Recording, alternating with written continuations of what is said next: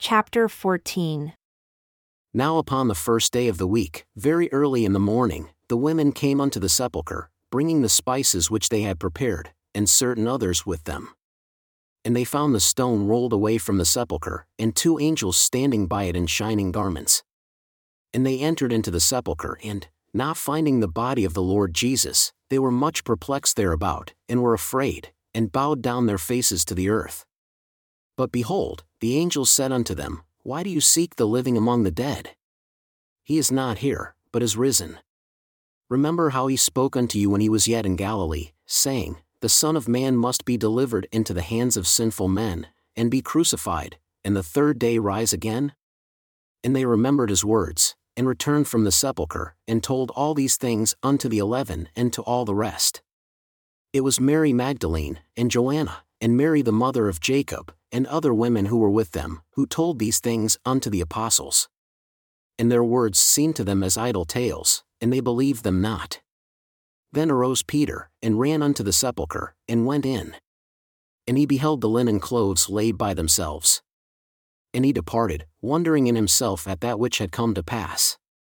And behold, two of them went that same day to a village called Emmaus, which was from Jerusalem sixty furlongs and they talked together of all these things which had happened.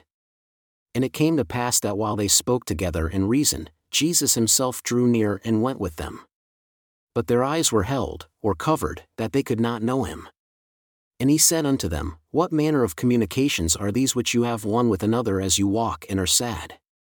And one of them, whose name was Cleopas, answering said unto him, Are you a stranger in Jerusalem and have not known the things which have come to pass there in these days? And he said unto them, What things?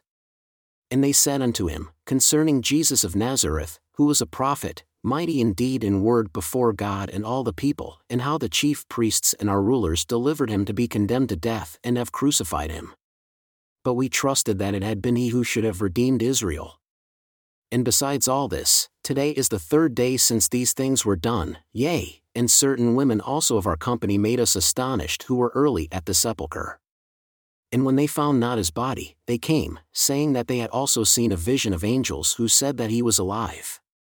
And certain of them who were with us went to the sepulchre and found even so as the women had said, but him they saw not. Then he said unto them, O fools, and slow of heart to believe all that the prophets have spoken. Ought not Christ to have suffered these things and to enter into his glory? And beginning at Moses and all the prophets, he expounded unto them in all the scriptures the things concerning himself. And they drew near unto the village to which they went, and he made as though he would have gone further, but they constrained him, saying, Abide with us, for it is toward evening and the day is far spent. And he went in to tarry with them. And it came to pass, as he sat at a meal with them, he took bread and blessed, and broke, and gave to them. And their eyes were opened, and they knew him, and he was taken up out of their sight. And they said one to another, did not our hearts burn within us while he talked with us by the way and while he opened to us the Scriptures? And they rose up the same hour and returned to Jerusalem, and found the eleven gathered together, and those who were with them, saying, The Lord is risen indeed, and has appeared to Simon. And they told what things they saw and heard in the way, and how he was known to them in breaking of bread. And as they thus spoke, Jesus himself stood in the midst of them and said unto them, Peace be unto you but they were terrified and afraid, and supposed that they had seen a spirit.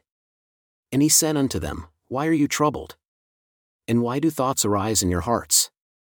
Behold my hands and my feet, that it is I, myself, handle me and see, for a spirit has not flesh and bones as you see me have.